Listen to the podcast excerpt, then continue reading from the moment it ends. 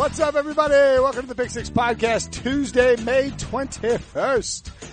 I'm Will Brinson. I'm the host of the CBS Sports Daily NFL Podcast, rolling you right through the off season. I'm going to go ahead and tell you right up front, right now, we're going to have a couple of minutes of football talk, and then we are going to do the final Game of Thrones discussion. The show ended on Sunday night.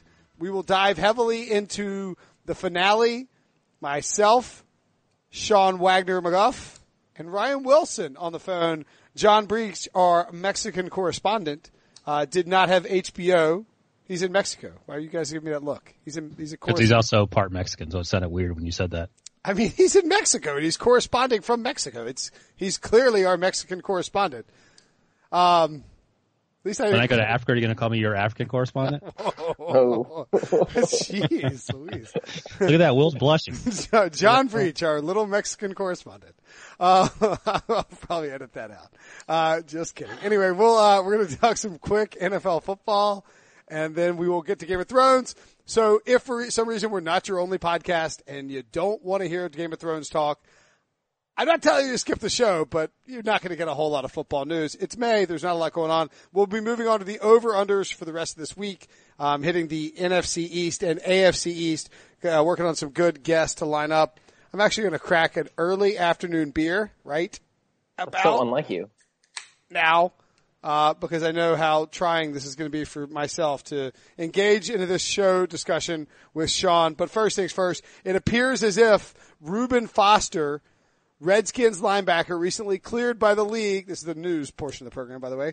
Um, is going to miss some substantial time unless they get a real good break here. And he didn't suffer a bad knee injury. He was carted off from off-season active from the minicamp. Um, his first snap with the team. Yeah, not great. And look, uh, I, I, I, there's a couple of factors here. One, first of all, from a football perspective, this is a nightmare for the Redskins. They lost Derrius Guice around this time last year. Um, well, actually, I guess they lost him in training camp, technically, but you get the point. No, very first preseason game. He had the long run against the Patriots. That, that was a wrap. That's right. That's Ryan's right. the He's the big Derrius Guice guy. Remember, because that was his NFC East pick or no, something. he's the ACL guy. the ACL guy, John. He missed the layup. Yeah. Uh, he had Alex Smith as MVP and it was all over the Redskins. And, um, anyway, Reuben Foster, I, I would guess this is going to be a significant knee injury. We'll see what actually pans out. But worth pointing out, Football Outsiders recently released their 2018 adjusted games lost total. The Redskins, for the fourth straight year, found themselves in the bottom 10 in terms of most games lost, and they started out this year. Uh, and there was like a big piece out there right now about how the Redskins are going to try different training techniques. Like I was going to say, what does that tell you that every year more players get hurt on the Redskins than any other team? It's the Redskins and the Chargers. I swear to God, they just have bad training staffs. And I mean, like, I, I don't, I don't want to besmirch these medical doctors, but at some point, like, usually this is a pretty variable thing in terms of luck and how that balances it out. And the Redskins have not been lucky. They also play on a crappy field, so who knows? I mean, yeah, that, that's not where they were, but anyway, this is a big blow for, for the Redskins, right, Sean? Yeah, it, and in this case, I don't know how much you blame the Redskins because this is a player who has dealt with injury concerns his entire career. I mean, he fell to the end of the first round, right? Because he had, I think it was shoulder uh, concerns coming out and, of Alabama. Uh, off field stuff too. Right, right, exactly. And so that's what I was going to say. Regardless of how you feel about him off the field, because there's a lot of things um, that he's dealt with and that we've written about and talked about um, off the field and away from the field from a pure football perspective, this was going to be one of those bargain type of signings because he avoided a lot of punishment from the NFL for the incidents.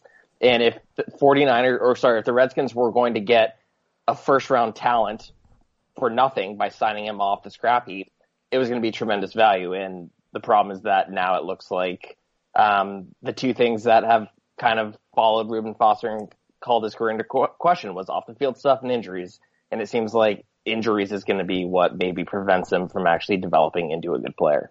Yeah. Uh, tough loss to them on the field. Another reason to make them the, not the team that is set up to dominate the NFC East for the next 30 years or whatever here. Um, the, Washington, the broken. They are, they are not gonna, they're not gonna win the division. Um, what did Ben Roethlisberger say, Ryan, that's got your interest peaked? Is, is he, is he pointing out that he shouldn't have let the social media stuff bother him? Is that what he's talking about? Yeah, so Andrew uh, Fillipponi, 937 The Fan, he actually tweeted a few days ago the tweet from John Clayton yeah. about the possibility that they could trade, uh, the Jets could trade Le'Veon Bell. He was just speculating, I think. But anyway, Roethlisberger uh, made some comments to a local um, reporter there, um, Ken. Let's see what's his name. Ken Bob Pompeani. He was there when I was there. He's been there forever. And KDKA, they're talking about Antonio Brown, and here's what uh, Ben Roethlisberger said. Quote, I took some heat, and deservedly so, for some of the comments on that show, his own radio show, and especially towards AB. I generally feel bad about that, and I am sorry. Did I go too far after the Denver game? Probably. That's one of the tweets. And after the Denver game, I think he said AB ran the wrong in the end zone when Roethlisberger threw the interception to the defensive tackle. AB He also- pointed out he threw the interception to the defensive tackle. What, John? Yeah, he also said that he wished on the goal line sequence they would have thrown to Juju on all four plays. Oh, okay. Well, look, man, that's on you. It was a double thing, yeah. I don't care that Roethlisberger's a I'm fine with that. I didn't care that he quit his show or that he keeps his show. I don't care if he calls people out. That's between him and the and the um and his teammates. But uh quit throwing the ball to AB if he's not open. I, I think that's the takeaway. If Juju's open, throw him the ball. But uh Roethlisberger went on to say that's the thing about media and social media. As soon as you say sorry, it only goes so far. You can't take it back. And I wish I could because that's what ruined our friendship and relationship. I'm truly, genuinely sorry about that. And this is similar to the quote we're going to hear from Will Brinson a little bit after he has to apologize to Sean for Game of Thrones episode, uh, the season finale. Um, also worth noting, Ezekiel Elliott was handcuffed, but not arrested after a. Not handcuffed by police, by the way. Oh, really? Handcuffed by security people at a music concert.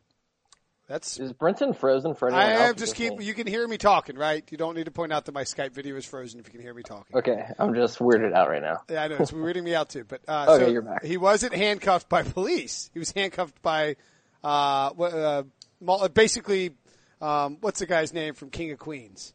Yeah, uh, Kevin James. Kevin James, mall secure. Paul Blart. He was Paul handcuffed Blart. by Paul Blart. By the way, I, somebody pointed out King of Queens was tweeting. Still has a Twitter account. It's like this show's been. What are you tweeting about King of Queens? Like what? What? What? They had a Game of Thrones tweet. It was like, what brand are you trying to prop up here? Your show's been over for seven years. What's the long game here? Who's the man managing this social media account? He's like, I just can't give it up. I love it Oh, too much. It's uh, it's Ben Stiller's dad. I guarantee you, he runs it. It has like, I mean, it only has like 22,000 followers, which is a lot, but not like a lot for. who's also following that account? Who created a Twitter account after the show was over? Was like, I gotta follow King of Queens. Oh yeah, King of Queens. They like joined Twitter in the last like five years. It's By it's- the way, I King King of Queens is one of my favorite shows. You find that very hard to believe. Ryan's running the Twitter account, and he's I could it's a it's a CBS show, isn't it? it was. I do believe. It was. We're yeah. it's paying our paychecks. The King of Queens still airs on uh, the uh, for the, what, what do you call it? the rights? The um, Syndication. syndication. Thank you very much. Eli Manning struggled in his first practice of 2019. You won't believe it. Eli Manning's not very good. Pat Shurmur said that he quote looks or looks quote really good. You buy I was you're going to say it looks terrible. You buying or selling Pat Shurmur's claim, Ryan, that Eli Manning looks good? Oh, he gave that speech every week last year. He'll give that speech every week this year. I think the headline would have been Eli Manning shines at practice for once. The fact that he wasn't very good, who cares? I don't think that's really a story. Um, and he's going to be the quarterback. And here's what's going to happen. Don't forget, this guy got benched for Geno Smith in 2017. So four, five, six weeks in, he'll be struggling. He'll be taking a bunch of sacks. He'll be chucking and ducking. And then we'll have to talk about whether Daniel Jones has to play. When Daniel Jones plays in week eight and he doesn't play well, we'll say he was rushed and overdrafted. I mean, the, the, we could write these stories now and save ourselves a lot of work. Um, November, December. Uh, I'm kind of, um, kind of sort of interested in getting on the Daniel Jones bandwagon. I'm happy for him to do well. I saw you tweet about that. Why why are you interested in Oh, he's just being different. No, I just, I just feel I- like everybody is rooting against him, so I kind of want to be not rooting contrarian and, and, and but do you actually think it will work out well? I think the Giants are. I'm, I I am leaning Yeah. towards doing something stupid with the Giants in the predictions. I'll tell you that much. How Like stupid. playoff stupid or like eight and eight stupid? Playoffs. Playoff stupid? Oh my god. Nine and nine and seven. Why can't it be a wild card nine no and seven? way. The, How I, they win it nine I actually, I actually think that right now, when you look at the division bets, which I think is there's actually some value to be made in terms of division bets, and we will, uh, of course, cover the NFC East the, later this week. But looking at the division futures, the Eagles are plus one ten, and I think that's pretty good value. Plus money for the Eagles in this division. You're talking about the Giants. no, no, no. The Giants are the Giants are fifteen to one. We're I- with you on the Eagles. no, no, no, but No I'm saying, with the Eagles. I'm saying that I think there are a couple of teams. I think that the the Eagles qualify. I think that the obviously the Patriots I think are one of those teams, but you're not going to bet them. I think the Colts. Uh, those are the two teams. The no one disagrees with what you've said so far. You were just talking about the Giants. I know, but I'm just, I'm just, I'm just telling people who listen to this podcast that I think that right now you should go bet the Eagles before they become minus money. You can get them at plus 110. They are Okay. plus one money. They are going to be minus 150 by the time the season starts. I Fair think, enough. I think the Give Colts, John. Explain the, but explain the Giants thing. I just think the Giants are going to run the ball effectively and, and steal some games and end up going nine and seven. I, I don't, I, I think, I think I had a chance to do it the, Dave Gettleman send you some beer in the mail or something, and now you've like changed your mind. maybe. No, you know what you it have is, Sean? been killing Dave Gettleman with the rest of us. I know it's too obvious. It's too obvious. Sean, this is what happens when you write the beginning of the story and the end of the story and you don't know the middle of the story and you work your way back.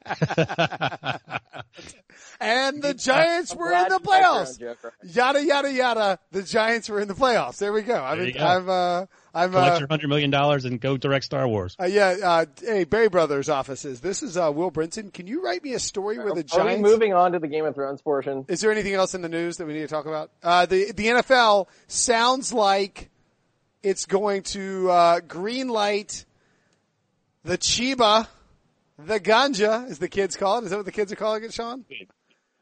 What do the kids I call? think cigarettes. That's what we used to call. it. What do the kids call the weed these days? Chronic. I don't think I don't think it's it's changed much. They just call it the weed. I think it's weed. I, no, I don't, there's no the. There's no the. It's not The the. chronic. It's just weed. What is the quote from um, Wacky tobacco. Wacky Tobacco? That's what that's what my dad always called it. Yeah. Uh, basically, the NFL and NFLPA has agreed to protect the health, safety, and wellness of players. Today announced two joint agreements that will support further resources directed to address pain management and behavioral health.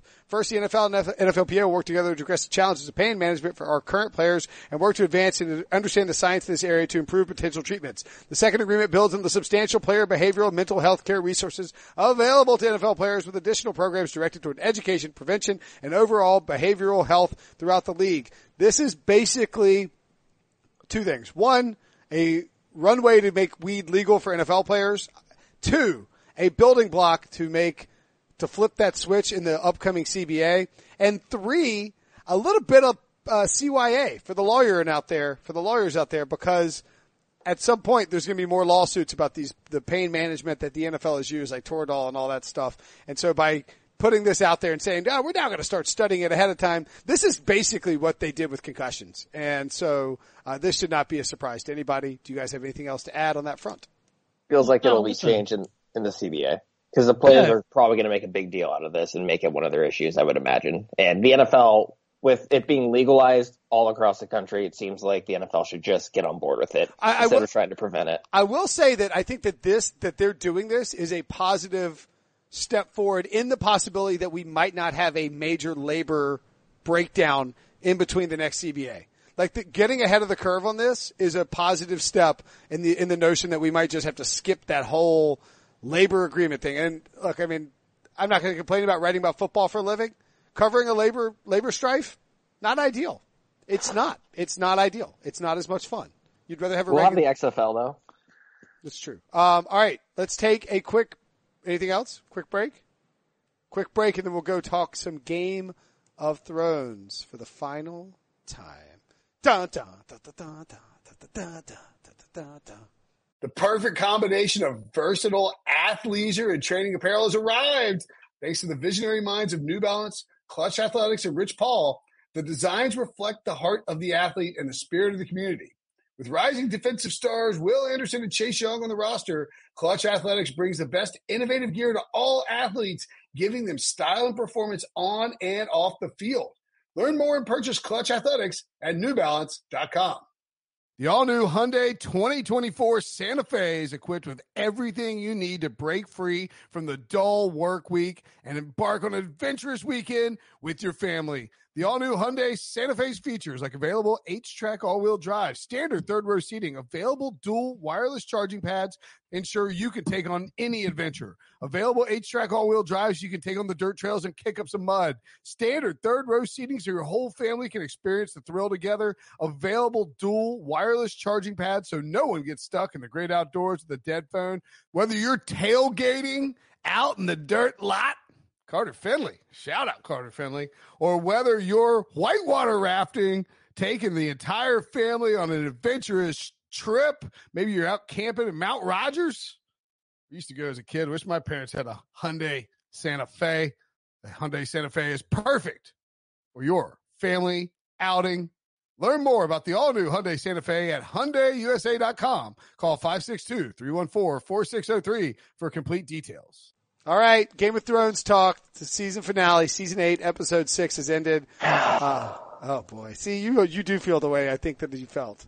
I actually think you kind of feel similar too. Like Yeah. I don't think I just have the energy to go seven rounds about this. Here, So let I'm me just start. not- I don't look. I'm not uh, go I, seven rounds. I don't want. I don't want to be arguing about this. Yes. I I think that it is worth noting. And look, Sean did a great intro. You you know, I'll let you lead this. You take take over and lead it with your, or maybe Ryan jumps in with his thirty second review and rating. Yeah, let me give you my 30 seconds and you idiots can go back and forth.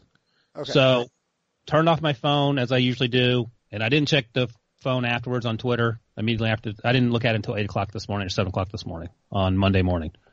I liked the episode. I liked it a lot. Maybe the second Oh, best wow. episode of the season after episode two. Uh, season, uh, episode one, two, and six were all fine. The ones in between there, they're- needed a lot of work. But I thought they wrapped up things nicely. I had obvious questions about, as Sean likes to point out, Sean, likes to be. Sean can't feel his heart right now. He's like, what? What? Oh yeah, I no, like that- the curveball. You liked it? All Yeah. right, sorry, keep yeah, going. no, I I liked it. I, I thought uh, Jon Snow finally got had his balls drop, and I thought he got what he deserved by getting sent north. Danny obviously deserved to die. Um, the brand thing was sort of weird. The dragon pit thing was sort of weird, but I can get over that given how we knew this was going to be rushed. And at the end, eh, I was fine with it. It, it led for spin-offs that I would actually be interested in if they choose the right one. I will just say this, and then you guys can go, like, you carry on with your serious person's conversation until later on when I have to make fun of Brinson. But if they ended that episode on Sunday night after Dragon just flew off with Danny, I actually would have been fine with that. Like if we knew that she was dead, he flew off after she burned down the throne, and John was just sitting there looking befuddled. I think that actually would have been more awesome in terms of people losing their minds. Um, but otherwise, yeah, no, I, I, I had no issue with it, Sean. So, so what's your grade on a scale of one to ten? Giving it's it's graded on a curve. Oh, Just season eight by itself, that episode is like a B plus for me. That's not. That's not At one a- to at a number on one to 10. a B plus. What is that? An eight point eight? Like Yeah, that's a 88 to 90, 92, 88 one through ten. 8.8 to 9.2. Remove the decimal place one over. Um, wow. okay, that's Did not expect that. sort of. Brent, I, you want to give your yes, uh, I will give mine next, and then let you go, Sean. Again, Sean put together an awesome uh, rundown for this. I should have let you should have been doing this all season long. Talk about Game of Imagine he worked this hard at his real job. I know. Um, imagine if you cared about football as much as you know. Uh, I would say that I thought the opening section up until, and in case you don't know, spoilers, people, um, up until the part, I think that you have to split the episode in two parts. One before John kills Danny and one afterwards. I thought that the lead up to it featured too much walking, but also featured some marvelous cinematic shots, like the dragon behind Danny, um, the Nazi uh, sort of inflections that I uh, the the, Ger- the like uh, her speech? Nazi Germany. The Nazi- Propaganda. yeah, I mean, yeah, like it was, world, yeah, and like, now, was it a little too obvious that she switched white to black clothing? Yes, that's maybe a bit overbearing and over the top, but whatever. Like, she's crazy Danny now. She switched to black clothing all of a sudden. Um, I thought that afterwards, there was some, it was a clown show. That whole meeting in the, in the dragon pits was a disaster Why? because Tyrion walks up as a prisoner, and then like 30 seconds later, he's like, "And the new king is Bran," and everybody's like, "All right, all right." Nobody has any interest in challenging uh, whether or not Jon Snow should still be the king, since he is the rightful heir to it.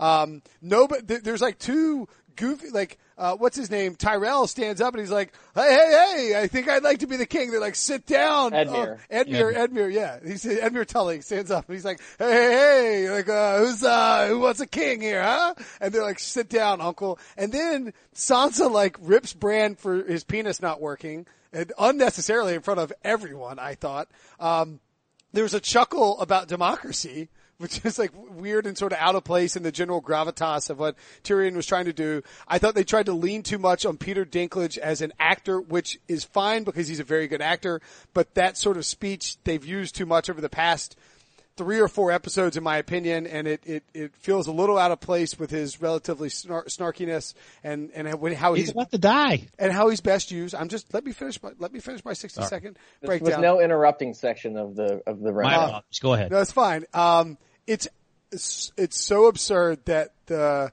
that the Unsullied just they're like they're, they're like we this is our city now. We will treat our prisoners the way I want. And then like Grey Worm's like, all right, I'm gonna sail off to North. Like, see you later, guys. Uh, they didn't kill Jon Snow for three weeks or Tyrion. Which is after they've been slitting throats of the Golden Company, all that. I, I, I- thought that it, it was clunky and forced into what the ending wanted to be. And my, AK, my wife looked at me halfway through. I was like, is this, I was like, is this good? I was like, I'm trying I'm trying to be objective here. She was like, it's boring. This is boring. And I think it was boring. And that's why I give it a 3.5 out of 10. Can I ask you real, just add on to that? So you didn't like the process and the way they got to the ending. What did you actually think about the ending? Gen- I- like very, I- we're going to go into specifics later. No, and I think that this is part of the problem with the Bay Brothers. And I, I'm- I, I, I know, man, like that, that's just the nickname for me. This no, point. I mean, It go is. down. Yeah, go, go down do you. No, I just This think. I think that they said we're going to have John go north, and we're going to have Arya go west, and we're going to have Sansa rule and Bran rule, and we want to have the Starks living, and this is a Stark centric show, and we want to have the Starks dominate the world. Ironically, in a positive way, but considering that when we opened the show, it was the uh, the Lannisters who were, you know, just a whole family ru- ruled the whole Westeros. Um, I, I don't, I really have a problem with the ending of most of the characters. I think the John thing is a little muddled and weird. It's like, all right, Grey Worm. Hey guys, Grey Worm's gone. John, go go away if you want. It, it, it, I I just thought it was a sort of a cop out in that regard, but I don't, I, I don't necessarily dislike the specific Where people endings. ended up. Yes, You just don't like how they got there. Yes, and that's really my that's been my biggest frustration and what I've been tweeting about and people are like You just sit back and enjoy it. Yeah, you don't have to be an a-hole about it. Just, just enjoy it.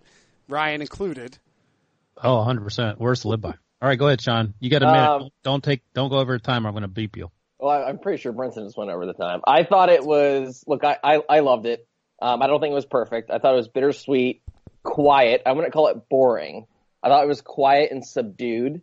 And I thought it was about as fitting and satisfying of a conclusion that that complex of a story in that time frame could have given us.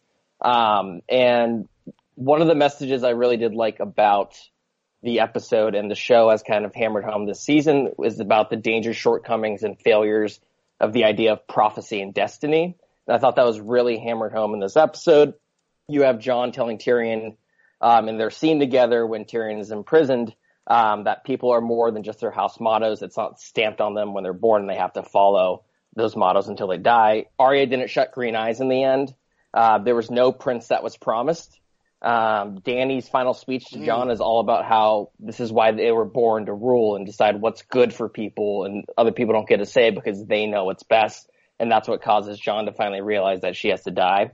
So I thought that was a really interesting message. It's also kind of funny now though that Benioff and Weiss are going to Star Wars where like destiny and prophecy is like much more like it comes true in that universe. But I like that they rejected that idea. Um, I loved the ending for John Sansa. I thought where they all ended up. Now I like Brinson, not to the degree he has. I have problems with how they got certain characters to destinations, but I thought where they ended up is are endings that I I'm completely happy with. And I like if you just read the Wikipedia entry about where everyone is, I would be completely satisfied. Um, and I thought my favorite part of the episode was probably, oh, I guess we'll save that because we're to do that next. Um, and I love the final scene. I love the idea of John going north as the, the wall is opening. It's a direct callback to the first scene of the show, which was Rangers going north, except in the first, in the first episode, in the first scene, it's a nice Night's Watch going north and it's where they eventually discover death in the White Walkers. And this one was them going north to start new life, which was to kind of repopulate the land with the wildlings. So I give it a nine, but it's kind of weird because I feel like I liked it more than Ryan, but I think maybe we're using different, I'm not grading it on a curve as much. I give it like an eight to a nine. It's not my favorite finale of all time. um, out of shows. I can think of better finales that shows have given us, but Big given given what we entered with, it was I was I'm not gonna lie, I was nervous watching it because I'd seen tweets about leaks and like people were like, "Oh, I, I hope they're not as bad as all the leaks," and I was like, "Oh God," because I've been defending the season. I was so I felt like I had more on the line than most people because a lot of people were already soured on the season, but I hadn't soured on the season. And about halfway through, I realized, you know the people who didn't like the leaks are probably people who didn't like the first few episodes, and I liked the first few episodes, and then I- I settled in and I liked it. I think it's interesting that we now have, I, I think, the three archetypes of season eight Game of Thrones watchers. One, um, you are, you remain satisfied and you are cool with it. Uh, two, I am clearly deeply dissatisfied. And I, I'm not trying to like sound like baby Brinson, which is what Costas named me. And that's fine. I like, I, I like, it does sound whiny. I get it when I say that I've invested a lot of time and energy into the show, but I have. I've watched the first six seasons multiple times and I I am disappointed that the standard of those first six seasons was not met over the last two. That's fine. I mean, like, I'm not going to stew on it after, after we get done with the show. Really? I, I, look, it's Monday after the last episode ended. I'm not, and, but then I think the third guy is Ryan, who didn't. I don't think he liked it. I think you, I think you finally pulled your old dad stuff. You're like, you know what? I'm just not going to deal. Like, I'm not going to let it affect my life anymore, and I'm just going to mm-hmm. watch it. And if it's got dragons burning stuff, honestly cool. the healthiest way to to probably watch a show Listen, or it's like a healthy attitude for sports Right. and everything That's how that's how AK watched it too, because she came home at lunch to drop Robbie off. He had multiple camps on Monday, but he, she came home and dropped him off. And I was like, "Yeah," I was like, "Twitter is mad at me. Like, I like I, they say I'm whining about this." Um, and she was like, "Yeah, it's annoying. Shut up." Um, Thank you, AK. but By the way, let me I, would. I just want to say one more thing that Ryan mentioned. I mean, that, that Sean mentioned the prin- the prince that was promised and all that stuff. I think part of what upsets me about all this is that the final season seven ended with a uh, uh, zombie king riding an ice breathing dragon and blowing down this big like legendary wall. And I feel like they have gradu like it, they embraced it poorly, the fantasy stuff. And I feel like they did a very bad job in the final season of wrapping up all of the mythology surrounding Game of Thrones. And I think maybe this is my fault for getting into it. But like I was, I'd embraced all that. Like I, like I wanted to know about the history of the Night King and like to see what these prophecies about the prince that was promised and, and to find out like all, all that stuff. And so I, I'm a little disappointed that we basically got quasi resolution for most of the characters, but it won't last that long. And then I- no resolution, on all this other stuff. I actually think that's a big reason for the backlash to the season is that so many people spent so much time writing up these elaborate theories that were really smart and like a lot of good effort was put into it and it's well written and it's well researched and it makes sense.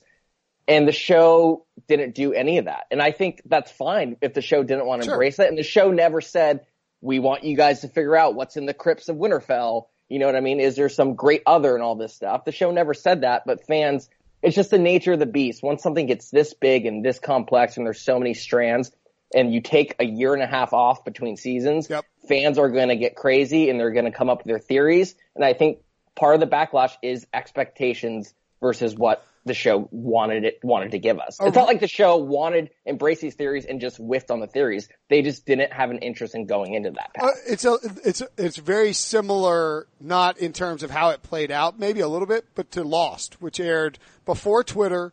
Um, and before podcasts and blogs were big, I remember we were watching Lost. I was like, man, I should be doing like a, I just remember like being like, I should be writing like a weekly something about Lost. I mean, Should be on Brossom.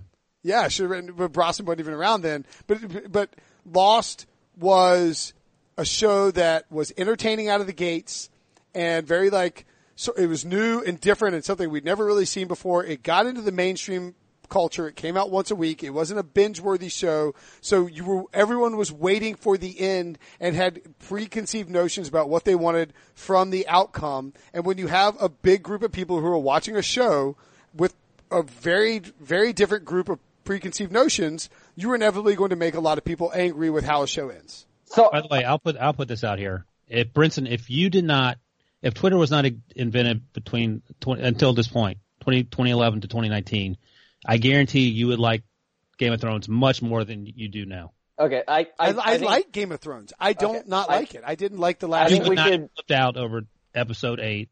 I wasn't. I wasn't tweeting. I, I- watched it an hour late with my wife, and we're both like, "This is not good." I can is scroll happening? through the tweets and, and show you how I- angry I- you were.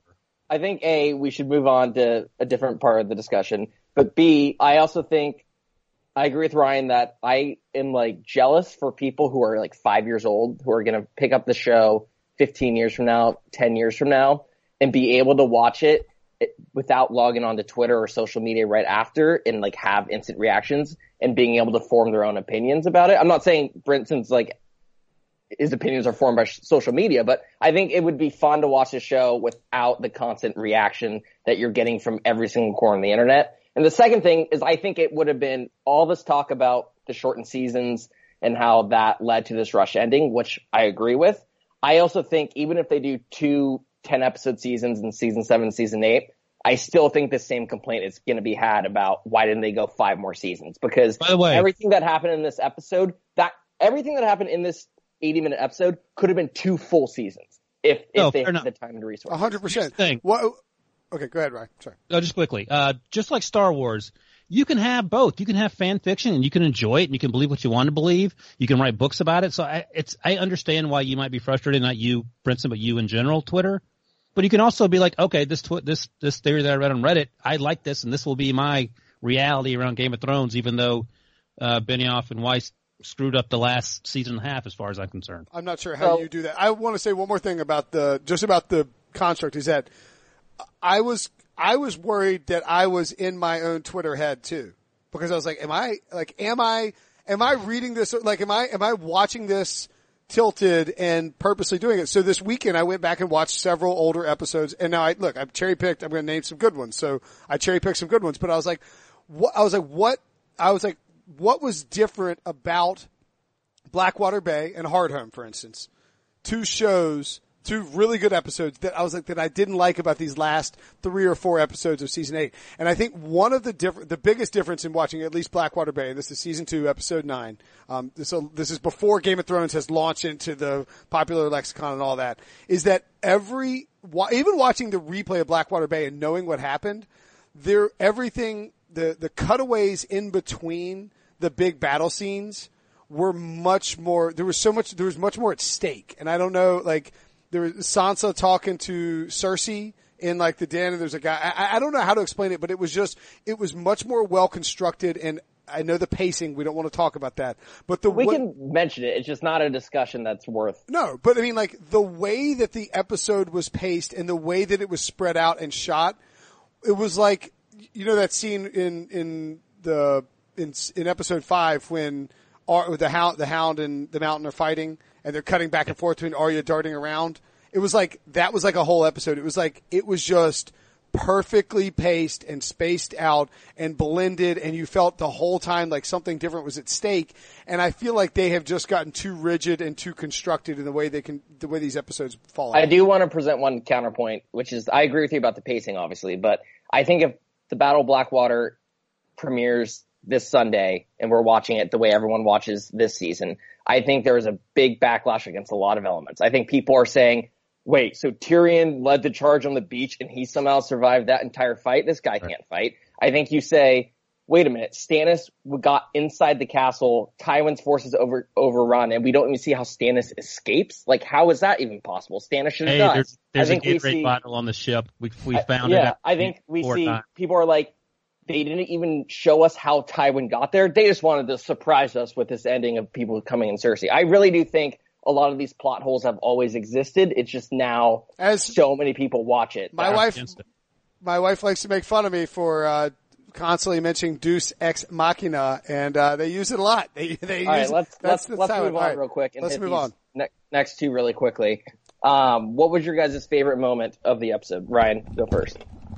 Oh, it's not even that um, that interesting. I think it was the the visual of uh, Danny in all black and the dragon behind her.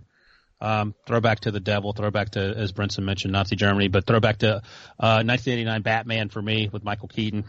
but I actually like I like that, and those are things that I think that we saw in previous episodes that we weren't up against it trying to figure out what was going to happen that you could appreciate, and everyone's so on edge and so worried about what's being missed and where the freaking water bottles are that they sort of missed that. Um, I appreciated that. I didn't mind uh, Tyrion's walk through um, to to find his dead brother and sister. That didn't bother me either. Uh, it was maybe a little long, but again, people get so antsy about we have a you know they're tapping their their watch saying we got to get Like, going here. yeah. I was I was fine with that, and um, but Danny was number one. That was probably number two.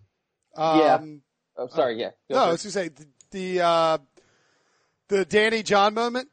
I mean, look, I I was I was a little mad because I was like, man, this is so cheesy. And then all of a sudden you hear the noise, you're like, oh, oh, oh, someone got stabbed. And, they, and I thought they did a really good job of that because they didn't show. I mean, like you you knew it was probably him getting her, but they didn't show it like until the, you know there was a brief moment of maybe it was her stabbing. Like, what if she stabbed Jon? Then that could that could have been an outcome there. I think it was probably unlikely.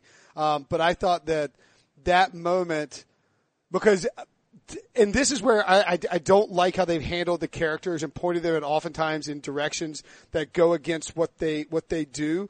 They pushed Jon down this path where he would not listen to what Tyrion said. He would not listen to anybody else. He loved Danny. She was the queen, and he said like, "You'll always be my queen." You're like, uh, "This is a cheesy moment," and then, and he got her. Yeah, so I thought and that, I was- I thought it was a very Game of Thrones Hey, let, me, let me ask you a quick question. What did you guys think was going to happen when Drogon was staring at Jon?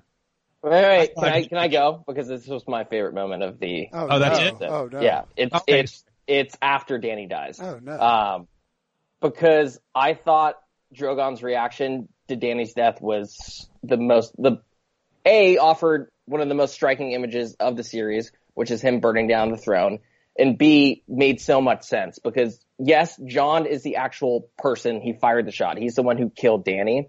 What killed Danny wasn't Jon. It was her lust and desire for the Iron Throne. And the fact that Drogon could understand that all of this was over some dumb chair, um, is what killed his mom. I thought that was such a, I mean, they, people always say dragons are supposedly really intelligent creatures and actually can understand things. And the fact that he could understand that it wasn't Jon. If it wasn't Jon, it was going to be someone else, whoever was in that situation. It was over this damn chair. And the fact that he melted it down and he was happy to just take her away. I mean, rough luck for that guy. I mean, lost his siblings, lost his mom. And I, so that was my, that visual was. Ain't got no job. Ain't got nothing to do. Had nothing to do. Um, Uh, I, I, I I, thought well, was a- oh, sorry, I just want to point out on the, Yeah, on the, ahead. on the throne thing. Um, well, one, he couldn't kill Jon anyway, because Jon's a Targaryen. So you can't melt him with fire, right? Uh, no, that's, that's not. Okay, well, oh, well, okay, well, when he looked at Jon and he started to get the flame in his mouth, I was like, he's not going to shoot him. He's, it's his uncle. Like, he's not going to shoot, like, Right, no, I, I, there's like, definitely complexity there. It's Yeah. not, he's not going to kill one of his Yeah. own. Like And he, he- knows he has Yeah. a bond with Jon. sure, he's watched his, uh, uncle have sex with his mother. He knows, uh, he's, he's seen Jon have sex. He's, they've got a bond. Um, I did think that the symbolism on the throne melting thing, uh, was a little overt and over the top and that, it's okay. I mean, Heavy-handed, it, it, it was, it was, uh, heavy, a very heavy handed, like a blacksmith, if you will. Um, I I also I, I get the the dragon's intelligence thing. It did feel a little weird that the dragon became self aware of the Iron Throne and how it took Danny down. But I, I, you know, if that's and by the way, that it was it was the the setup there where they like how everything had been blown open. Like that was cool. Just, I mean, like if I almost feel like they had Danny go crazy, part and parcel, to create the setting. Not even like to just like to uh, to move her character arc along. I feel like they wanted to do it to open up the throne room because I mean they were. Uh, Well, there was- they were in the Red Keep. vision. She gave her speech from the Red Keep. There was always that vision from season two of her walking in the throne room. Now, at the time, we all thought it was snow and not ash. It looked a lot like snow and a lot. less yeah, I don't think they actually knew at the time what it was going to be. So I think they Let's left. I'm saying last night I thought I was like, why is it snowing in Westeros? I thought it was a mixture. I thought it was a mixture of winter and plus, I mean, if you block out the sun like that, you know, Why they is also the say drug- like if if a meteor hits or an asteroid hits Earth, and Yeah, but why is it's Drogon that much sleeping cloud, underneath It would be like an ice age. Yeah, it was Huh? weird. Like, why would a, why would the dragon take a nap under ash? Like that. That see, that's the stuff that bothers Why me. would they take a nap under snow? They they don't like the snow. They Why, don't like the. why would he take a nap under anything? Like, Okay, why, well, we're not getting into It- All right, let's move on. it felt Yeah. like, but I'm saying, but like, I think that that's a valid point when you talk about criticisms of this show and what they've done. It feels like they're like, hey, let's stick this scene in here to flex our CGI muscles when they DK tweet. didn't need to. Did he say that? someone someone actually had a good tweet. I can't remember who he works for, maybe Uproxx TV writer, about how look these guys were shepherding the show, Benioff and Weiss, and they didn't. They were shepherding the most popular show and one of the most well received shows ever. And the people who th- what they ended up doing when they ran out of material is they went because there was no way for them to give a satisfying ending. I stick by that. I think if they give it five more seasons, they don't end up in a way that everyone is satisfied. They I just can't. They couldn't write themselves out of the corners. George R. R. Martin can't even right now write himself out of Yep, all these that's- corners. it's he fair, himself it's in. fair. So what did they do? They went to big spectacle and you know the big all these cool images and Hey, sequences brothers. Hey, brothers! He pointed out that is probably the least bad option they could have come up with because if they try to write themselves out of these corners without having the spectacle, I guarantee you we're having a lot of discussions about how just how poor the writing is and how the I, I think we're having all the same discussions. the character- without at least the highlights of these spectacles. The the ability to manage a group of character arcs and to create dialogue between the characters and to write well has dropped off significantly. That's one of the other things too when you watch like Blackwater Bay or Hardhome, like it, it, everything fits more crisply because of the way that the characters intertwine and because of the dialogue between the characters. And it's just easier to do when it's an adaptation versus a new creation. That's always going to be the case. And it's not the four. That's the second quarter. That's Sean McVay calling plays in the second quarter with ten minutes on the clock. You're That's- angry when that's right. when Mike Tomlin's calling plays with 35 seconds in the fourth that's right. quarter. No, that's a great also, comparison. and also, by the way, I, I find it funny that everyone now on Twitter who like reads the books is like, please, George R. R. Martin, I can't, now I'm just excited to read the books because he's going to do it better. Hey, book ain't I'm coming. telling you, he might do it better. There's a reason it's taken him this. It's been eight years because Yeah, it's hard. He doesn't know how to do it. I also- and he's tweeting about the Jets. I also think that inherently, whatever George Martin writes, I mean, he obviously watched the show, right? Don't we think he watched? yeah, well, yeah, cool. But I, and he had input in the show. I think that his whatever he writes is going to be psychologically corrupted, whether consciously or subconsciously, by whatever happened in the show. I mean, like, I think it ends pretty sabotaged it on general. similarly. I think it ends pretty similarly. I just think the way that we get there is going to be completely different. All right, let's let's Fun. let's skip least favorite thing because I think we've already touched on mine. on No. that. My least favorite thing Let's is just go quick though. I'm not the one talking. You two numbnuts are the one wasting I'm not time. yelling at you. I'm talking to Brinson. This is a good discussion, frankly. This is a good discussion. I'm just worried about. All right. Are we okay on time? It's 15, my 15 second takeaway is this. If Ryan, if Ryan needs to pull a cord, he can leave and pull a cord. I know. Uh, ejection seat. Uh, la- uh, last two episodes, they misused Arya. She didn't do anything. She walked around episode five, episode six. She walked around a little more. No faces, no nothing. She didn't kill anyone. She, she was supposed to be there to kill Cersei. She could have killed Danny. I, I don't care that Jon killed her. That's fine. But just complete and utter, she was useless by the end. She didn't do anything.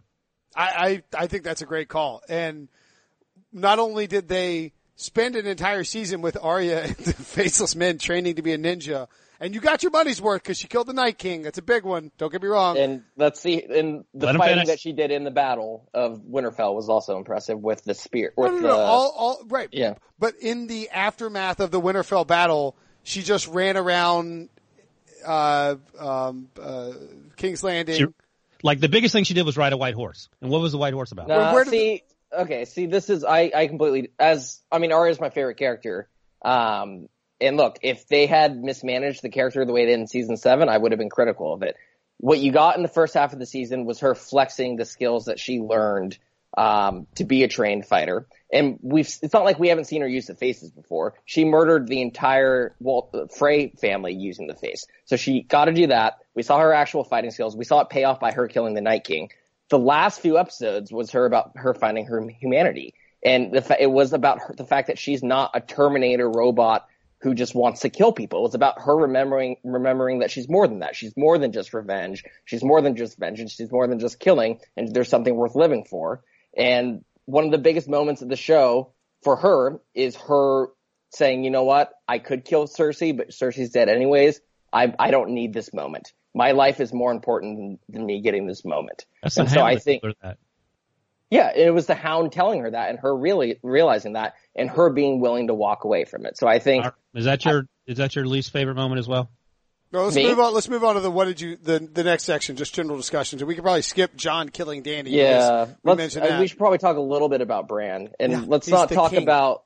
Here, let me start. I'll tell you exactly. I wrote this down. This is what I thought. Another 15 second clip on Bran becoming king. Is that what you were talking about? Yeah, yeah. Here's what I wrote: Weird emo mute who speaks in riddles. We have no idea what he thinks about anything. That's the guy that's the king.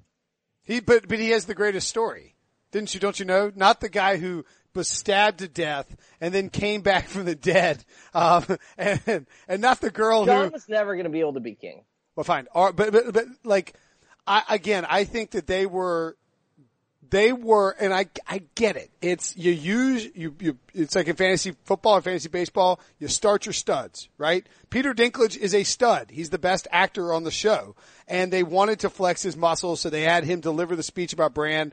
But it's like a few weeks ago, Bran's like, I'm not, I don't, I don't want anything. And now he's like, yep, I, that's why I'm here. I'm the king. But and That's the exact reason why. I mean, I'm, I'm He not did- saying I- agree, I get that's it. the exact reason why he should be king because because he, he doesn't want it because he has no wants Sure, and sure, desires. that's- He's not going to be corrupted by that. but that's fine. But like, the, the He can still be a terrible king and not want to do the it. misuse of Bran's powers over the last like six episodes have been pretty blatant and pretty bad.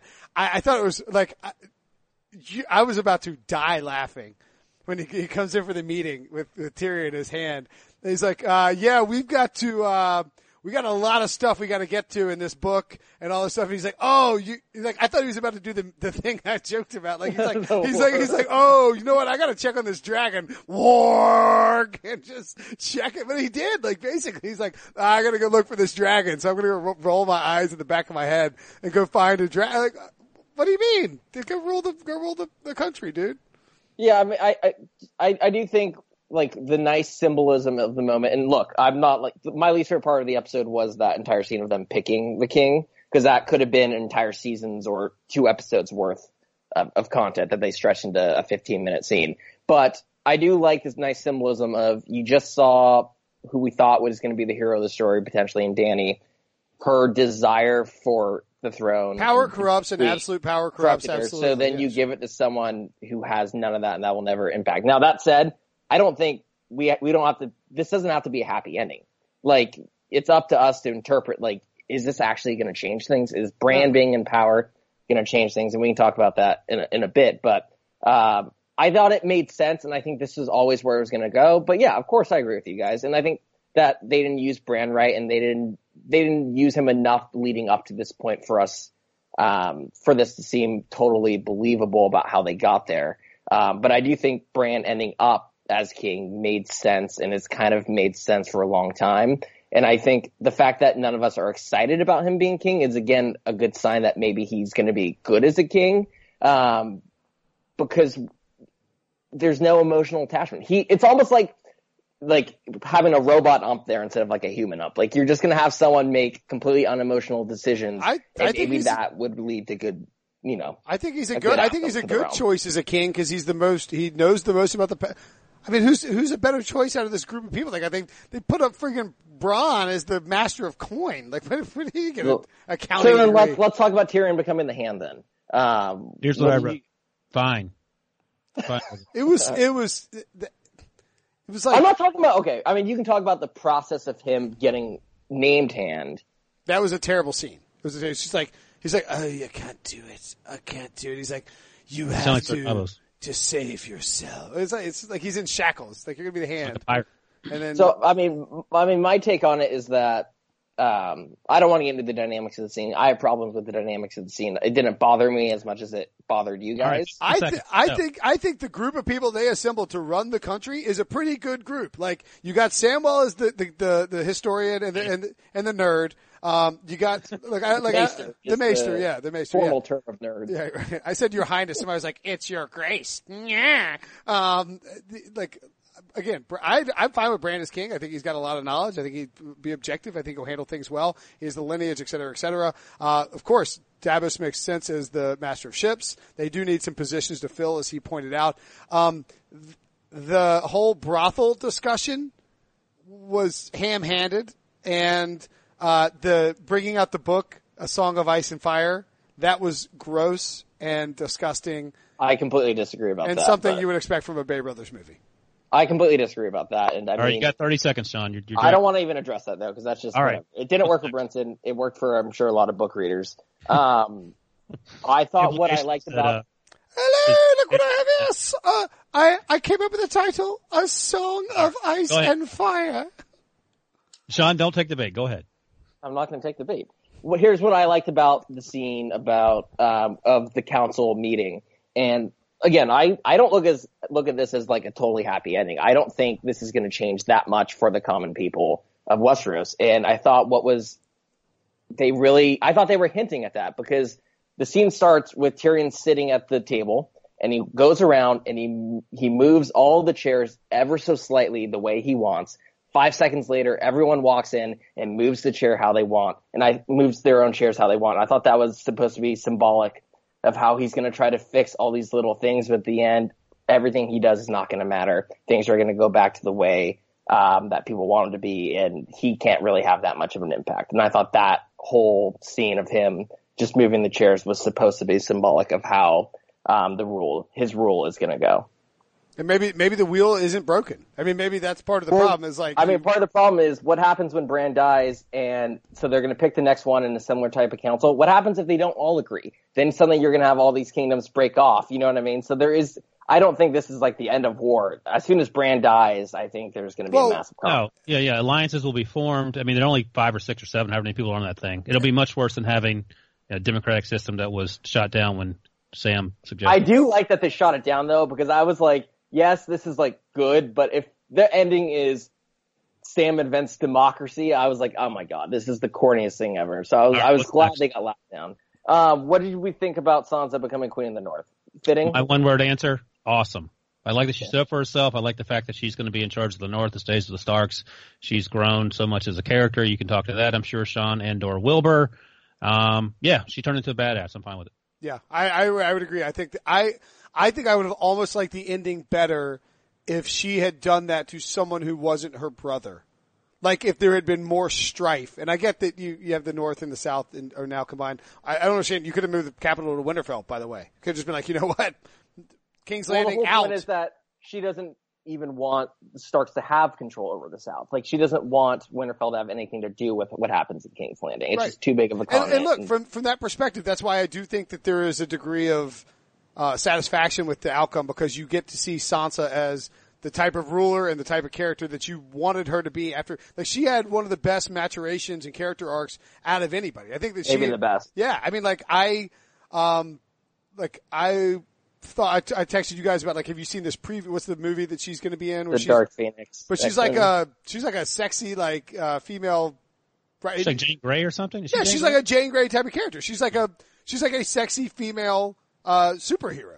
And but I thought that in, in the last two seasons, it became believable for her to play that role outside of the realm of Game of Thrones. Whereas to see like again, you and this is many years ago because it was Blackwater Bay and she was a, like a much younger person, but like she was a timid little person. People hated her. Show Yeah. watchers hated her. I always offended her because I was like, if you're a 15 year old girl in this situation where your da- your dad dies, all this stuff is happening, you're a prisoner, Yeah. You would react in the exact same Yeah. way. So I, I love the growth and the fact that she is, and there's some obvious symbolism there where she is literally independent. She has decided to go full blown independent and, And to follow in the the footsteps of her the- father. The, Queen? the Queen in the North chant was, I thought, I mean, that hit me hard. That was after awesome. hearing King That of was- the North for her brothers. That was an awesome. I would have, Uh, could, they could have ended, but like they could have ended with, I don't know. There's just, they could have ended, I, I, I- I need to go back and watch the ending. they, again. they could have ended what? just, did they, did they end with that or there's, there was something No, else? no, no. They ended with the shot of Jon walking. Um, Yes, that's walk- right. That's right. Yeah, yeah, yeah. Uh, Because I was what do you trying- guys think yeah, about go ahead, go ahead. Arya going west? Oh, I uh here's what I wrote. I'd watch that. like yeah, well, that was going to be my spinoff answer. I want to see. Yeah, that was my answer to my later question: is what is the spinoff you most want to watch? Let's if I'm if this if the first spinoff they have, which is going to take place in the past, if that fails and like people are souring on Game of Thrones, I feel like their safest move if Maisie Williams like if her movie career hasn't taken off, the best move for them is just be like, all right, we'll give you guys what we want. We're going to give you Arya going west and give you five seasons of that, and I feel like that would be the safest bet for them to revive Game of Thrones and get people back on the bandwagon. Yeah, um, I, I think the one uh, question I would have about that, and with Jon's, what happened with Jon, and he said, "Look, we'll see each other." Or, you know, told Tyrion he'd see each other again, or whatever. So like, there's some reunion factors in play. It's like these brothers and sisters have been separated from each other for so long, and now they are splintering in different directions just when they have a chance to actually, like they have the opportunity to stay together. And so I thought that that, I, I don't know. I mean, like, So you wanted them, you wanted the Starks to like consolidate and just be in Winterfell. not even consolidate, but like, wouldn't you hang out for like six months? I don't think so because I think Arya. She's like, I gotta she- go. I have Well, to go west. she- this is something she was saying in season six, and I think that was always her plan. Except she came back, and before she wanted to leave, she wanted to kill Cersei and get everyone off her list, and she was going to do that until she learned that her family had control of Winterfell. And now that they're in a time of peace, they have no more enemies they have to defeat. I think it makes total sense um, for her to leave. I don't think she was ever going to be the kind of person to sit there in Winterfell with Sansa. And also, Well, while they, but Sansa they, and her, they- they made that clear through, like, over the past season plus. yeah. And actually, since, ever, ever since the beginning, she has always been an outsider when it came to looking at the processions and looking at how things played. She was Right. never going to be some, uh, maid in a court or some, uh, you know, uh, she's not going to get married and settle down and have kids and do she all this told stuff. Gendry, And- she told Mr. Gendry as Gendry. much, yeah. And while she, her and Sansa became like allies and like respected each other, grew to respect each other over the last season or two. It's not like they were best friends growing up and now they just want to hang out together in a time of like not war. Like they don't have anything really in common except their name. They hated each other in season seven when she came back. I mean, like, they're like, it's great to well, see that you. was like one of the worst things. I was made no sense. Why is Arya threatening to kill Sansa all of a sudden? That made no sense. Um, what do we think about Brienne writing Jaime's chapter in the Book of Brothers? Two words. Who cares? Really? Oh, I, that was one of my favorite moments of the episode. I, Uh, it- useless, I mean, it's a call. and, useless and pointless is the two words I would What? use. Yeah, there you go. It's uh, Sean, you got 20 seconds. You, you Jaime kill. cared so much. Jaime always pretended that he didn't care about what people thought about him. This was a scene in season one, the first time we ever see Ty- Tywin, at the end of season one, when he's skinning um, the horse or the goat or whatever it was, and he's saying the lion does not concern himself with the opinion of the sheep, and Jaime says, "I don't care about that," and Tywin says, "Yes, you do. You pretend like you don't, but you actually do care what people think about you." And then in Joffrey in season three has the Book of Brothers, uh, which is the book where all the um, Kingsguard have like their biographies or their Wikipedia entries or whatever written down, and his is mostly blank. And Joffrey is making fun of him for that, and you can tell it bothers Jaime that he doesn't really have a legacy, or that his only legacy is the Kingslayer. And so I thought having someone finish that story for him, um, someone who actually understands that this, yes, this was a complicated person who wasn't entirely good, but did good things. I thought that was a really nice ending to his arc. Yeah, I'm I, didn't care for it.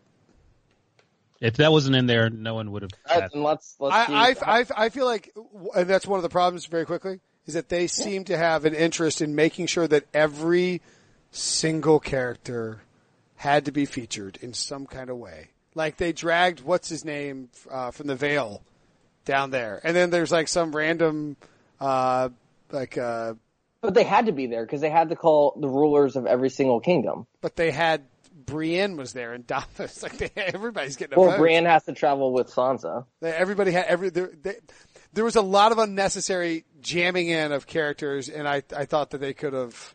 Uh, All not- right, not- short short response to Jon Jon's ending. One word. Agree. I, I don't I don't buy the negotiations between Grey Worm and like they kept Jon Snow in a holding cell for he murdered Danny and they kept him in a holding cell for three weeks and then turned him over so he could go join the Night's Watch. And then they sailed off. And the Dothraki are sauntering around the shipyard. Like they're sauntering around the port. They're like hey him hey hey friends. How you doing? Hey a little Dothraki I mean, they're down here. they're definitely going back. I mean, the Unsullied and Dothraki, once Danny dies, have lost all their purpose because it's not they don't they're not going to rule. The Unsullied have zero interest in ruling Westeros. They they wouldn't know where to begin. but you They're- don't but you they're don't a give slave up army that is suddenly without their their leader. the, the Dothraki would not give up the man who murdered their leader, murdered their queen, who they were just standing and stomping for, and be like, uh, you know what? You're right. We're gonna hop on this ship and cruise on out. See you later. Peace, deuces.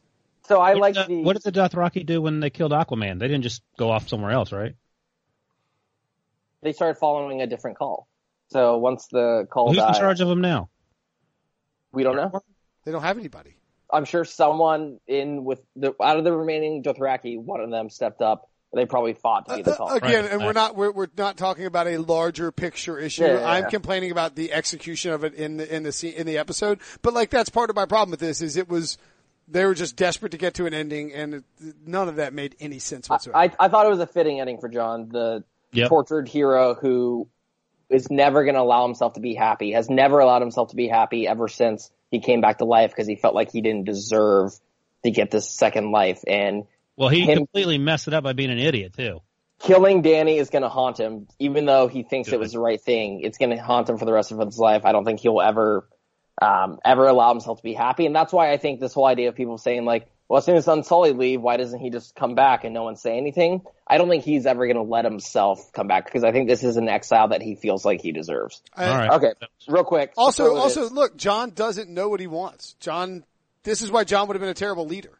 Jon doesn't. Oh, yeah, yeah. He Jon would have been a bad king because he couldn't. He like he basically asked Sansa and Arya. He's like, "Did I do the right thing by murdering my girlfriend?" They're like, eh, and, and he got No, talked.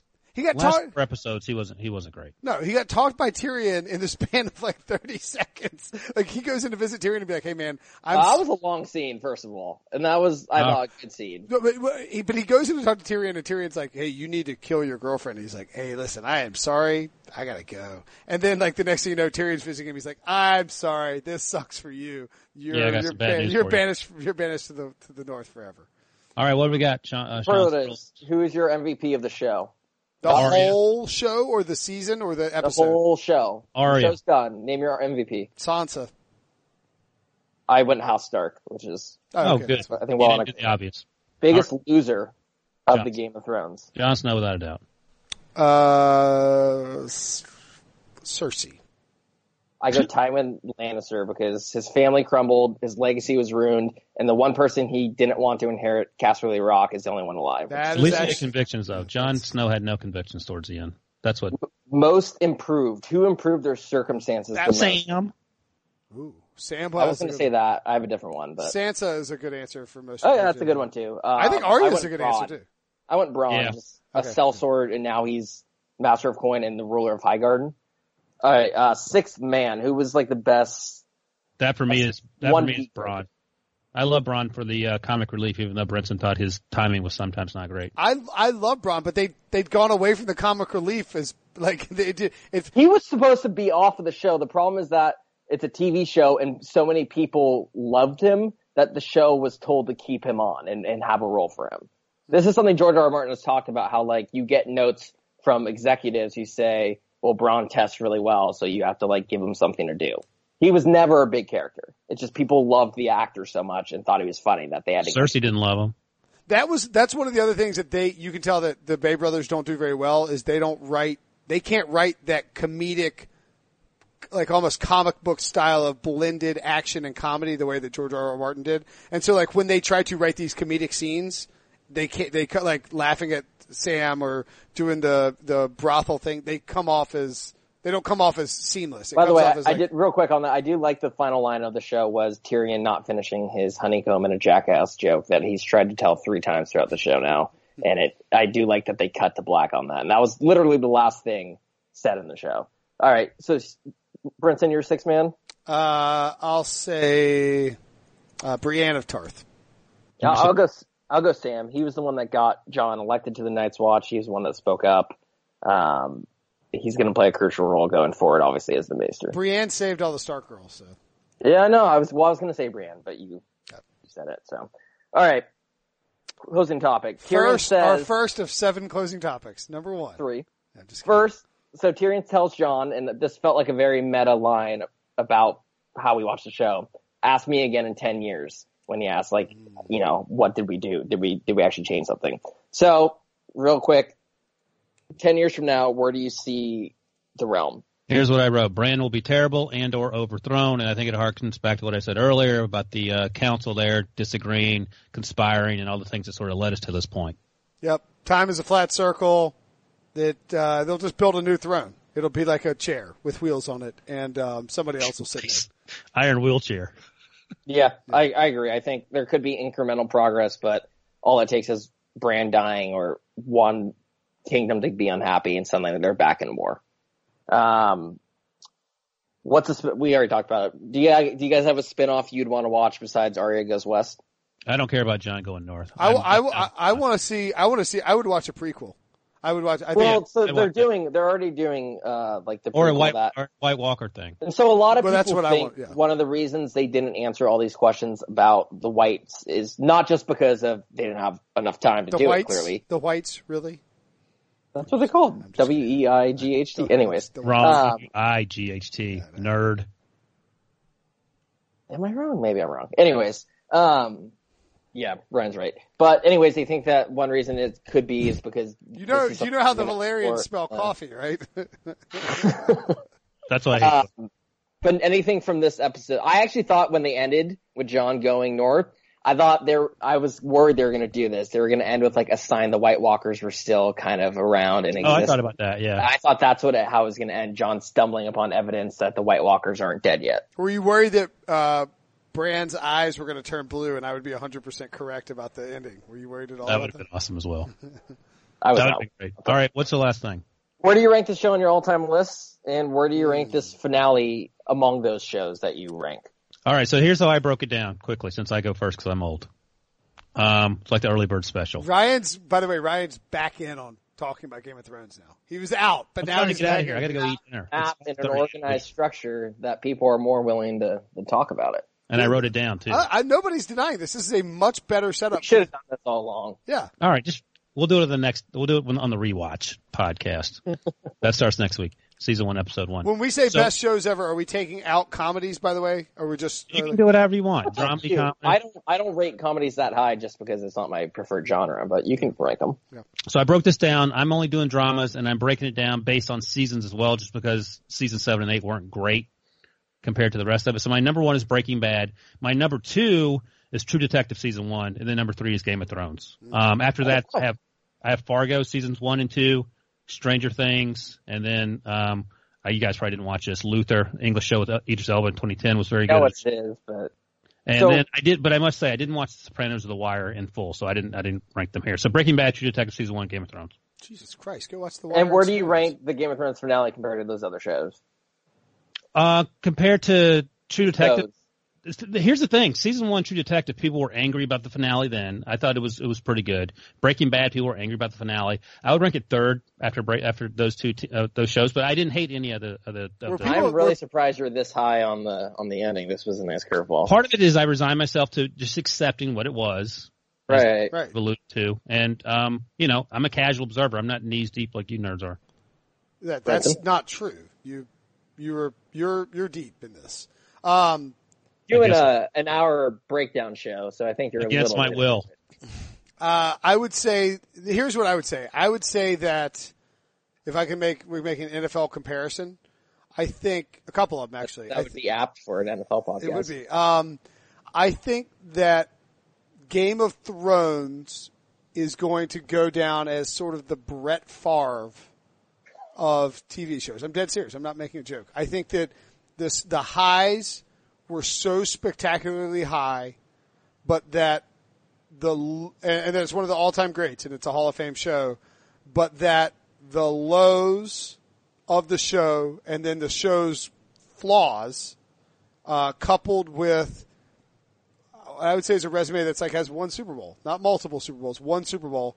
Um, ultimately, push it below stuff like Breaking Bad and The Wire. And look, I don't want to continually dump on these last two seasons, but I do think that the, the I do You kind of do. I mean, no, I, I, I don't. I wish it was great. I like at one point I thought Game of Thrones was the best show of all time. I think that it. I think that season eight, season seven, and season eight caused it to fall into instead of being like like Tom Brady, it's now in a mix of you know. Um, like, Like Brett Favre, and- De- Marino, uh, John Elway, like it's, it cannot be considered, in my opinion, the greatest show of all time. Uh, I would definitely, Breaking Bad is better. Um, I think even stuff like, Can you like- rank your top five? Is it in your top five? yeah, it's yeah. I mean, yeah. I've just spent so much time watching it. and I like the character so much that it's in my top five. Breaking Bad would be one for me. Um, I think The Wire is right there. The Shield is a really underrated show that was great, wire to wire. Um, Uh, I really enjoyed Friday Night Lights. I know that's kind of a tough comparable. I mean, I do too. I just I don't put it in my top five because it's just a different. Yeah, it's a different it's a different genre, so that's a little Yeah. tough. Sons of Anarchy was really good, but I, I don't even know that you would like it, that finale bothered me too. And I think that's the ultimate thing is it's just really hard in 2019 when you become popular and you're creating the show live as people are ju- like people are no longer going back and watching it and judging it and looking at it as a whole as you get to like there's lots of people who are going to go back and watch Breaking Bad in in Netflix style. Mad Men, by the way, is also up there for me in terms of top top ten and top five. Um, and I think Mad Men might be above. Uh, uh, right there with Game of Thrones, but I think there are so many people who are going to go back and watch, like you said, Sean, be able to go back and watch this show without worrying about the criticism and being able to see from the start to the finish. And I think it just changes. It just changes the way you watch it, having to to experience it in real time. I almost don't do wish that I didn't have to see all this stuff unfold in real time. But I, it's it's up there for me, but it's not it's not the greatest ever. It's not close. Yeah, this was on that note. This was a really interesting watch for me because I would I don't look at Twitter like you guys like during the episode. I put I, I don't I don't watch it. I don't watch it. I don't look at Twitter during the episode. either. Right, and what ha- I felt like usually throughout the show, my opinions would be pretty much like shared across most of the people I follow, and I felt like I agreed in most part. In the last three or four episodes of this season, I would log on, and because I watch on HBO Go and not live on like on the TV part of it, they upload it a few minutes early. So I felt like I always finished before most people. So I would tweet what I thought Checks first, and and then I would be like, "Let's brace." And then like by the end, I watched the finale, and I was like, "I love this." And I was just thinking, like, because I knew I loved previous episodes and people were just hating on it, I was just like, I'm going to tweet I loved it and I should probably just log off because I have no idea what people are going to be mad about, but people are going to be mad about something. Um, so where I rank it, for me, it's one. Um, I mean, it's just, it's my favorite genre. I love the character work. Um, even though I admit the final seasons are flawed, I think the characters that they did the best job of writing were my favorite characters in the show, which were the Starks. So I go one Game of Thrones, two The Leftovers, three The Americans. Americans is really good. Oh, by the way, I haven't, the I haven't, I haven't finished. is I haven't finished great Americans. I haven't finished Americans. I haven't finished. Oh, really? Yeah. Well, mean, you the the finale is maybe my it's my favorite finale of all time. So three of the Americans, four Breaking Bad, and I think a lot of this is I've only watched Breaking Bad once, and I kind of want to go back now and rewatch it um, because it's been so long. I've got, then I- I've got, by the way, I've got a quick hot take just to insert here. I would actually also take uh, Better Call Saul over Game of Thrones. I don't, so I don't watch Better Saul, Call Saul. Five, I, I don't really have a fifth one. I think if we're doing the like Ryan, if we can do miniseries, um, I think the night of, which was only like eight episodes. Uh, I which will say this about the night. The night of the first episode was great. It got really slow in the middle, and I thought the ending was a little better.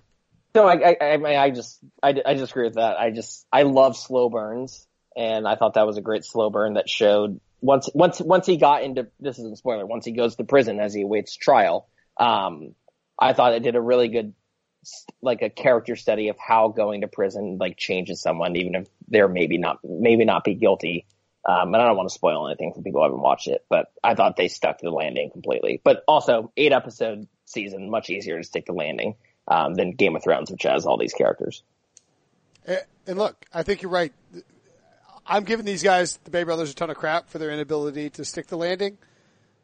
What they got, they got dealt a tough, a tough deck too. Yeah, Because Georgia was supposed to finish these books. Let's be honest. If they never George- thought they were going to be in this situation. when they started doing this show, they were under the impression another book would come out and would guide them into what they had to do, and then, and now they're getting blasted by NFL writers who like moonlight as Game of Thrones analyst who are like this. How dare you ruin the character arc? And they're like, Jesus, man. I've invested so much time, and like, imagine how much time they've invested into this. And that, so that's one of the reasons that Benioff and Weiss criticisms bother me. I think you can criticize them, sure, but this whole, and you're not doing this, but there's a whole segment of people who think, oh, they just took Star Wars and they just said we don't care, let's just rush through it.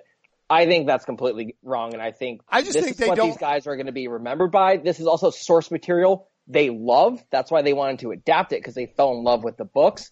And if you have that responsibility, I think you take it incredibly seriously. I think it got to a point where it just is hard. It's just hard to do it. And I think they did the best that they could, and there were shortcomings that we're probably going to see George R. R. Martin have to reckon with as well. All right, Brinson's got to go. My son wants golden Oreos. Now I'm guessing. Well, I guess the last question. You guys will probably watch the first spinoff, which is could be coming by 2020. I'm guessing. 2020, good lord. Yeah, I'll watch it. You got to ask for it on the podcast. You got to say hi, everybody. You gotta, what do you want? What do you want? Golden Oreos. All right, go downstairs. I'll come get you in a second. I think that's what That's a it. show. What a I'm, show. I'm. It hit me this morning about how sad I am that this show is actually done. Look at look at look at Brinson trying to parent there. That this is the best part of the show. He's, he's, he's looking at me. Going, "You're done. You're done podcasting." He's so right. we're He's done. enough. We're done podcasting. This show's at an hour and fifteen minutes. Ryan, you hung out I long. gotta go eat. It's 5:30, expected. guys. Let's. have to eat. Ryan's got to go get to that early bird I'm supper. supposed to be writing about the NFL right now, so Sean, I guess that's awesome back work. rundown. This is a very civil and interesting and uh, excellent breakdown of the This show. was our best, our best one for Yes, sure. we should have been doing this for, for years. We'd be rich, and uh, we'd have a show on Twitter where 3.2 million people watch it every single night. Um, we'll talk to you guys tomorrow. Thanks for listening, as always. R.I.P. Game of Thrones.